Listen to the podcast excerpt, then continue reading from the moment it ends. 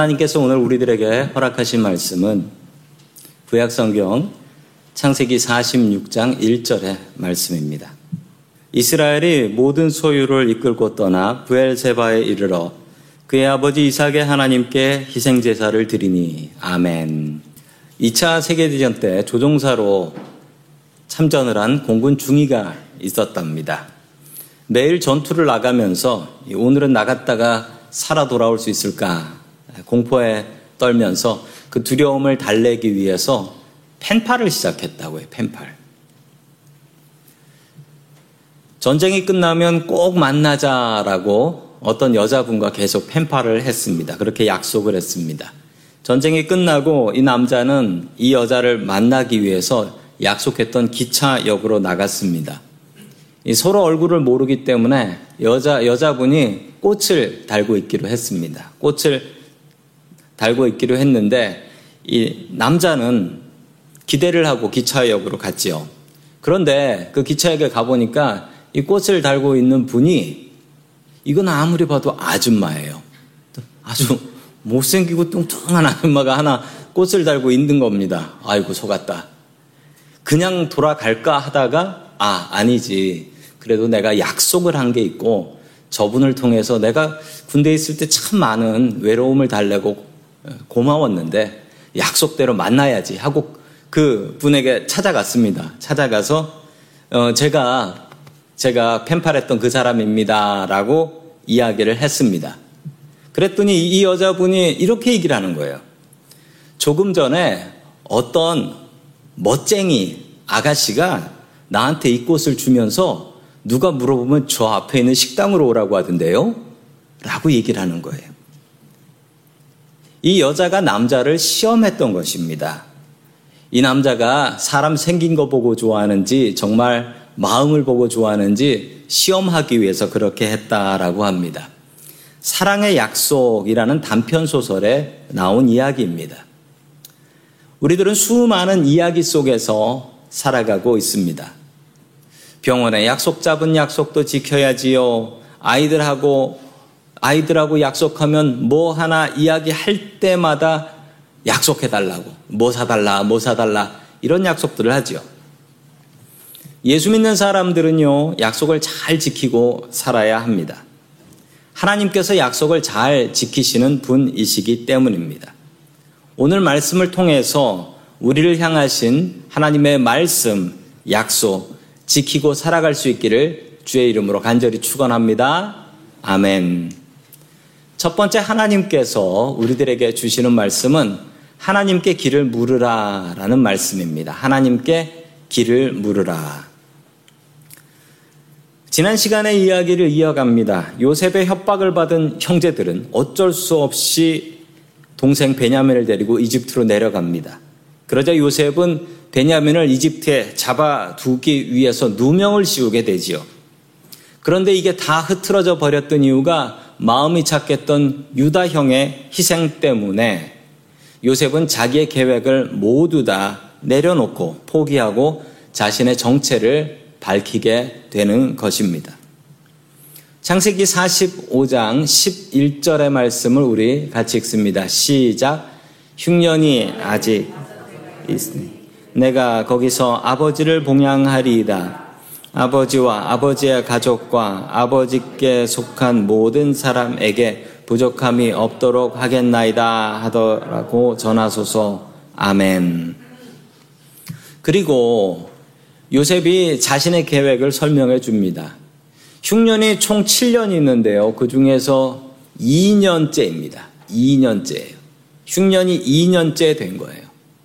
자, 그 앞으로 5년을 더 지나가야 되는데 이 5년 동안 절대 로 버틸 수가 없으니까 우리 형제들 가족들 모두 다 이집트로 내려와서 이 5년을 버텨야 합니다. 라고 이야기를 한 것입니다. 야곱의 가정은 아직 가나안 땅에 온전히 정착하지를 못했습니다. 땅도 제대로 없었고 가나안 사람들 눈치를 보고 살고 있었습니다. 그런 가족들을 요셉은 이민으로 이집트에 초대하게 되는 것이죠. 그리고 자기가 다 먹여 살리겠다라고 약속합니다. 뭐 이집트의 총리니 가족들 먹여 살리는 건 정말 일도 아니었겠죠. 자, 계속해서 우리 45장 16절 같이 봅니다. 시작. 요셉의 형들이 왔다는 소문이 바로의 궁에 들림에 바로와 그의 신하들이 기뻐하고 아멘. 이 소문이 바로의 왕궁에 퍼졌다라고 합니다. 그러자 파라오와 그의 신하들이 너무너무 기뻐했다. 이 이야기를 보면 이 요셉이 이집트에서 어떤 대접을 받고 살았는지 알 수 있습니다. 어떤 대접입니까? 아주 대단히 좋은 대접을 받았던 것이지요. 왜냐하면 요셉 덕분에 이집트가 세계 최강대국이 되어버렸습니다. 다른 나라들에서 먹을 걸 구하러 오게 되니까요. 요셉 덕분에 당시 파라오가 나이가 어렸다라고 해요. 그래서 요셉을 아버지라고 불렀다라고 합니다. 이 파라오의 왕권이 든든할 수 있었습니다. 그래서 요셉은 이집트에서 대단한 대접을 받고 있었죠. 계속해서 19절의 말씀 봅니다. 시작. 이제 명령을 받았으니 이렇게 하라. 너희는 애굽 땅에서 수레를 가져다가 너희 자녀와 아내를 태우고 너희 아버지를 모셔오라. 아멘. 이집트에서 수레를 받아왔습니다. 이집트 최고의 수출품이 무엇이었느냐? 당시 세계 최고의 수레를 만드는 나라가 바로 이집트였습니다. 이집트 사람들은 이 피라밋을 만들 때도 수레를 이용해서 돌을 굴렸다라고 합니다. 이집트의 수레와 전차는 세계 최고였습니다. 다른 나라에서 다른 나라의 이집트 전차를 잘 팔지도 않았다라고 합니다. 이집트 수레를 사와서 몰래 팔아서 돈 벌었던 사람이 성경에 나오는데요. 누구냐면 솔로몬입니다. 솔로몬의 기록을 보면 이집트에서 전차를 받아다가 그걸 다른 나라에 몰래 무기로 팔았다. 그래서 돈을 벌었다 라는 이야기가 나옵니다. 보통 사람들은 이런 수레를 볼래야 볼 수도 없습니다. 그 이집트 가야지 볼 수나 있는 것이었지요. 26절의 말씀 같이 봅니다. 시작. 알리어 이르되 요셉이 지금까지 살아 있어 애굽 땅 총리가 되었더이다. 야곱이 그들의 말을 믿지 못하여 어리동절하더니 아멘. 요셉의 형제들은 기쁜 마음으로 가나안 땅으로 돌아갑니다. 그리고 이 기쁜 소식을 야곱 아버지에게 전하지요. 아들들은 이야기를 합니다. 요셉이 이집트로 팔려갔다. 라는 이야기를 하는데 야곱은 그것을 믿을 수가 없었습니다. 죽었다는 요셉이 이집트의 노예로 팔려갔다는 말도 웃기고 지금 살아있다는 말도 웃긴데 더 웃긴 건 이집트 가서 이집트 총리가 되었다는 말에 이 믿을 수가 없었습니다. 당시 야곱의 나이가 130살이었다고 해요. 야곱은 내가 나이가 들어서 지금 헛것을 듣고 있구나 라고 생각을 했다라는 거예요. 그러실 만도 하지요. 그 나이에 또 이렇게 당황스러운 일을 갑자기 들었으니 이해가 안 될 말도 합니다. 자, 계속해서 27절 봅니다. 시작. 그들이 또 요셉이 자기들에게 부탁한 모든 말로 그에게 말함에 그들이 아버지 야곱은 요셉이 자기를 태우려고 보낸 수레를 보고서야 기운이 소생한지라. 아멘. 야곱이 무엇을 보고 믿었다라고 합니까? 야곱이 믿었던 것은 어, 자식들의 말은 믿지 않았고 수레를 보고 믿었다라는 거예요. 그 이집트 벽화에 나와 있는 이집트 전차의 모습입니다. 이집트 최고의 전차인데요. 저게 뭐 별거겠냐 싶겠지만 저 바퀴를 만드는 기술이 아주 대단한 기술이랍니다. 그걸 가장 잘 만드는 나라가 이집트였다라는 것입니다. 신기하게 생긴 수레였습니다. 이 수레를 보면서 야곱은 생각하죠. 야, 아들들 말이 진짜구나. 지금으로 이야기하자면 아들이 보내준 아주 비싼 리무진을 보고 나서 정신이 났다라는 얘기가 됩니다. 그리고 오늘 성경 말씀에 보면 기운이 소생했다. 갑자기 힘이 솟아올랐다는 거예요. 내 아들 요셉을 보기 전엔 내가 못 죽는다라고 힘이 번쩍 솟아 올랐다라는 것입니다. 그러나 야곱은 두려웠습니다. 무엇이 두려웠냐면 야곱은 가나안 땅을 지키고 싶었기 때문입니다. 야곱은 잘 알고 있었습니다. 자신과 그리고 자신의 자식들과 손자들이 가나안 땅을 지켜야 한다라는 사실을 너무나 잘 알고 있었습니다. 야곱은 가나안 땅을 떠나서 살아봤지요. 형님 에서를 피해가지고 이제 바다나람으로 도망을 갔는데 그곳에서 자기가 원하지도 않던 결혼을 하고 외삼촌한테 사기 당하고 그리고 끝내 외삼촌한테 쫓겨나서 쫓겨나듯이 다시 가나안 땅으로 돌아왔습니다. 가나안 땅 돌아와서도요 하나님께 약속했던 베델에 가서 살지 않고 세겜으로 가서 살았다가 자기의 귀한 딸 디나가 강간을 당하고 또 세겜 족속하고 전쟁까지 하게 되는 일들이 벌어졌었습니다. 야곱은 자신의 인생을 험악한 인생이었다라고 이야기합니다. 자기가 지켜야 될 자리를 지키지 않았을 때 험악한 일들이 있었다라는 것이지요. 야곱은 자기가 지켜야 할 자리를 잘 알고 있었습니다. 그리고 그 자리를 지키지 않으면 탈난다라는 것도 너무나 잘 알고 있었습니다. 지금 이집트에 가면 과연 살아서 돌아올 수 있을까? 야곱은 두려웠습니다. 내가 가나안 땅 떠났다가 나하고 우리 자식들 다 하나님 앞에 벌 받는 건 아닌가? 그는 염려하고 있었습니다. 염려하고 있었던 야곱이 했던 일은 무엇일까요? 창세기 46장 1절 봅니다. 시작. 이스라엘이 모든 소유를 이끌고 떠나 부엘세바에 이르러 그의 아버지 이삭의 하나님께 희생 제사를 드리니 아멘. 답답한 야곱은 이집트로 내려가는 길에 부엘세바라는 곳을 들리게 됩니다. 자, 부엘세바가 어디냐면 화면에 나오는 도시이고 저 도시는 이스라엘에서 가장 남쪽에 있는 도시입니다. 이 밑으로는 사막이라 뭐 아무것도 없는 것이죠. 부엘세바는 할아버지 아브라함이 처음 가나안 땅에 내려왔을 때 단을 쌓았던 곳입니다. 아버지 이삭이 이곳에서 살았고 야곱도 어린 시절 이곳에서 살았던 곳입니다. 그곳에 있는 재단에 가서 하나님 앞에 제사 예배를 드리게 됩니다. 하나님, 내가 지금 이 길을 가야 할까요? 가지 말아야 할까요? 하나님의 뜻은 무엇인가요?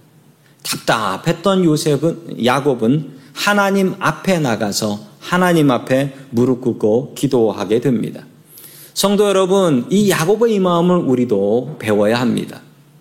우리 삶 속에서 힘겹고 어려운 일을 만날 때 우리가 해야 될 일은 하나님께 여쭤보는 것입니다. 하나님께서 답을 가지고 계십니다. 그리고 우리에게 답을 말씀해 주십니다. 우리가 주님의 말씀에 귀를 기울인다면 분명히 하나님의 음성은 우리 가운데 들릴 수 있습니다. 제가 박사학위 논문을 쓸 때 저를 지도해 주셨던 교수님께서 저를 정말 열심히 지도해 주셨는데 그 교수님께서 저에게 해주셨던 귀한 말씀이 있습니다. 어, 첫 모임에 가는데 제가 지도를 받으러 가는데 저보고 절대로 열심히 준비해 오지 말라고 하셨습니다. 그리고 절대로 열심히 막 문서에다가 타이핑해가지고 멋지게 준비해 오지 말라고 하셨습니다. 너무 이상해서 왜 그런가 하고 물어봤더니 이렇게 말씀해 주셨습니다. 교수에게 물어보지도 않고 자기 마음대로 다 써오면 그건 교수가 고칠 수도 없습니다. 그리고 고치, 그거 고치면 서로 마음 상해합니다. 대충 연필로 초안만, 드래프트만 써 오십시오. 같이 상의하면서 써야 좋은 논문이 나옵니다. 라고 이야기해 주셨습니다. 어, 제가 그 말씀에 아주 큰 깨달음을 받았습니다. 내 마음대로 인생도 계획하면 안 된다라는 것입니다. 혼자서 열심히 타이핑 쳐가면서 계획해가지고 하나님 앞에 가지고 나가지 마십시오. 하나님과 상의해서 결정해야 합니다. 야곱은 몰라서 하나님 앞에 갔습니다. 하나님, 내가 이 이집트 땅으로 가는 게 옳습니까? 틀립니까? 그랬더니 하나님께서 더 놀라운 계획이 있다라는 것을 알려주셨습니다. 하나님의 계획이 바뀌었더라고요. 기도하지 않았으면 큰일 날 뻔했습니다. 성도 여러분, 모르는 게 있으면 물어보세요. 우리 같이 한번 따라해 볼까요? 모르면 물어보자. 누구에게? 우리 하나님 아버지에게. 내 마음대로 결정하지 마십시오. 하나님께 우리의 갈 길을 물어볼 수 있는 저와 성도님들 될 수 있기를 주의 이름으로 간절히 축원합니다. 아멘. 두 번째 마지막으로 하나님께서 우리들에게 주시는 말씀은 하나님의 약속을 의지하라라는 말씀입니다. 어, 김현태 씨의 내 영혼의 쉼표 하나에 나오는 이야기입니다. 우리가 하는 모든 약속을 다 지키지는 못해도 아이들에게 하는 약속만큼은 꼭 지키도록 합시다. 아이들에게 한 약속을 지키지 않는다면 당신은 아이들에게 거짓말 하는 법을 가르치는 셈이니까요. 아이들한테 약속하고 안 지키면 아이들이 야 이렇게 살아도 되는구나 거짓말하는 법을 배운다라고 합니다.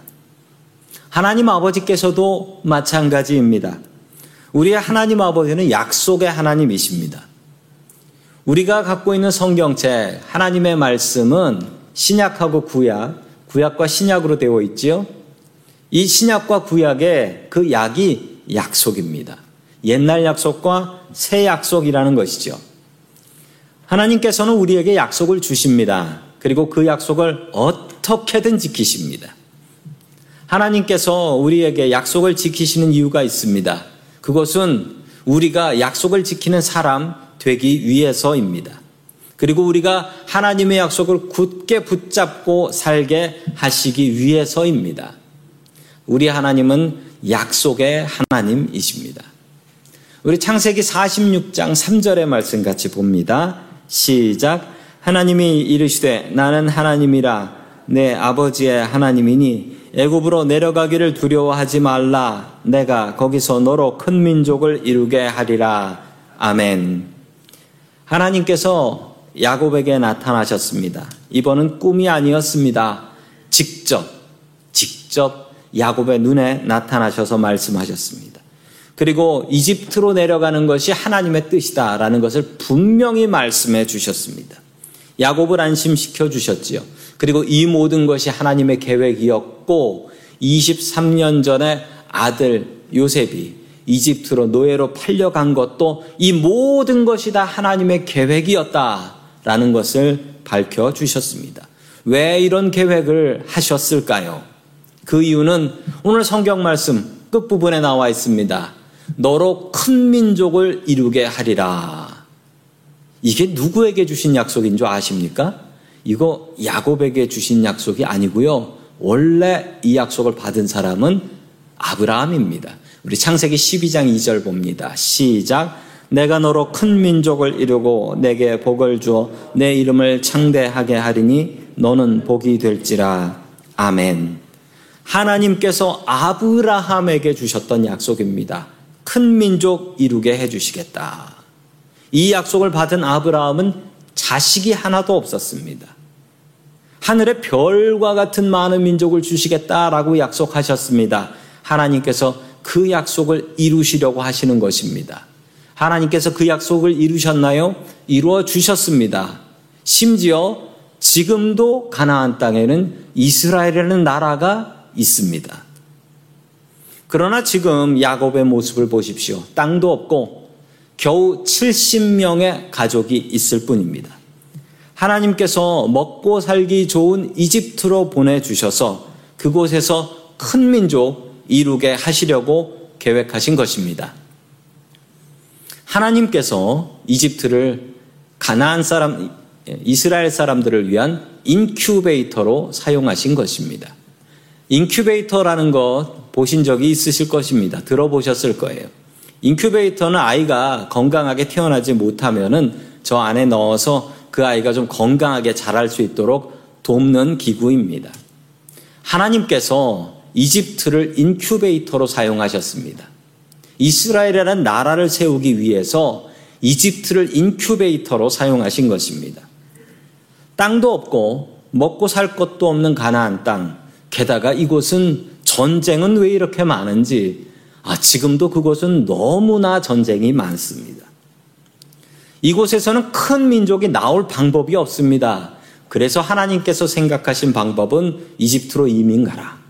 이집트에 가면 먹고 살기 좋기 때문에 그곳에서 큰 민족을 이룰 수 있다. 당시 이집트는 세계 최강대국이었기 때문에 감히 어떤 나라도 이집트를 건드릴 수도 없었기 때문이지요. 이집트에 한 가족이 들어갔습니다. 그런데 한 가족이 들어가서 어떻게 되었냐고요? 나올 때는 한 민족이 되어서 나왔습니다. 야곱의 가족 70명이 이집트로 들어갔습니다. 그런데 400년 뒤에 나올 때는 어른 남자만 60만 명, 4인 가족으로 계산하면 200만 명이 넘는 인구가 나오게 된 것입니다. 그 증거가 출애굽기 1장 9절에 나와 있습니다. 우리 같이 읽습니다. 시작. 그가 그 백성에게 이르되 이 백성 이스라엘 자손이 우리보다 많고 강하도다. 아멘. 실제로 이민자들이었던 이스라엘 사람들이 너무 아이를 잘 낳았다. 그렇게 기록을 하고 있습니다. 저도 이스라엘에 갔을 때 어, 그런 경험이 있는데 그 마사다에 가면은 이 마사다에서 케이블카를 타게 되는데 그 케이블카에 11명의 한 가족 같더라고요. 이스라엘 사람이 11명이 서 있더라고요. 그런데 11명 중에 아빠하고 엄마가 있고 나머지 9은 다 자식이래요. 물어봤어요. 9명이 다 자식인데 큰 애가 작은 애를 안고 있더라고요. 자, 그리고 아직도 계속 예, 낳고 있다라는 이야기를 제가 거기서 듣고 왔습니다. 이집트 사람들이 이스라엘 자손을 보고 두려워합니다. 무엇을 두려워했냐면 인구가 너무 많이 늘어난다. 이민자가 인구가 너무 많이 늘어나서 1장 9절에 보면 인구가 역전 현상까지 보였다라는 거예요. 자, 살고 있는 이집트 사람보다 이스라엘 자손들이 우리보다 수가 많다. 이런 일이 생기지요. 예, 미국에서도 그런 일들이 생기고 있습니다. 미국에서도 이민자들이 더 많은 지역과 더 많은 주가 생겨나고 있어서 이것을 걱정하시는 분들도 있더라고요. 자, 우리 창세기 46장 4절의 말씀 계속해서 봅니다. 시작. 내가 너와 함께 애굽으로 내려가겠고 반드시 너를 인도하여 다시 올라올 것이며 요셉이 그의 손을 내 눈을 감기리라 하셨더라. 아멘. 그리고 하나님께서는 또 약속을 주셨습니다. 이집트 땅에 내려가지만 내가 너와 함께 따라서 내려갈 것이고 그리고 너는 분명히 이집트에서 죽어도 이곳으로 가나안 땅으로 오게 될 것이다라고 약속해 주셨습니다. 그리고 정말 야곱이 이집트에서 죽었고 요셉이 야곱의 시신을 가지고 가나안 땅에 와서 매장을 해주게 됩니다. 하나님의 약속은 틀림이 없습니다. 요셉의 계획은 딱 5년이었습니다. 딱 5년 이집트 땅에 살면서 흉년을 피하면 된다라고 생각을 했지요. 그런데 하나님의 계획은 400년이었습니다. 이집트에 한 가족이 들어갔는데 나올 때는 한 민족이 나오는 기적을 하나님께서 계획하셨습니다. 이것을 어떻게 사람의 머리로 상상이나 할 수 있었겠습니까? 하나님의 계획은 우리의 상상을 초월합니다. 성도 여러분, 우리가 인생을 살다 보면 우리가 가야 될 길을 모를 때가 있습니다. 계획을 세우기 전에 길을 모른다면 하나님 앞에 여쭤보십시오.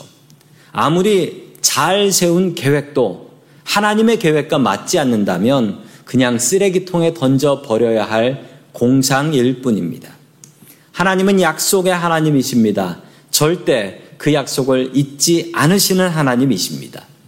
삶이 힘들어도 내 계획이 무너져도 지금 나를 위해서 역사하시고 계획을 세워 주시는 약속의 하나님을 붙잡고 살아갈 수 있기를 주의 이름으로 간절히 축원합니다. 아멘. 다 함께 기도하겠습니다.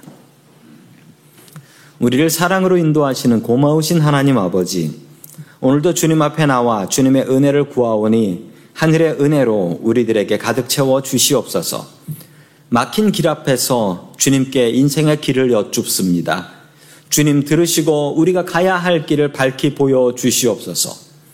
우리가 우리의 길을 계획하기 전에 주님께 여쭙고 확인할 수 있게 도와주옵소서.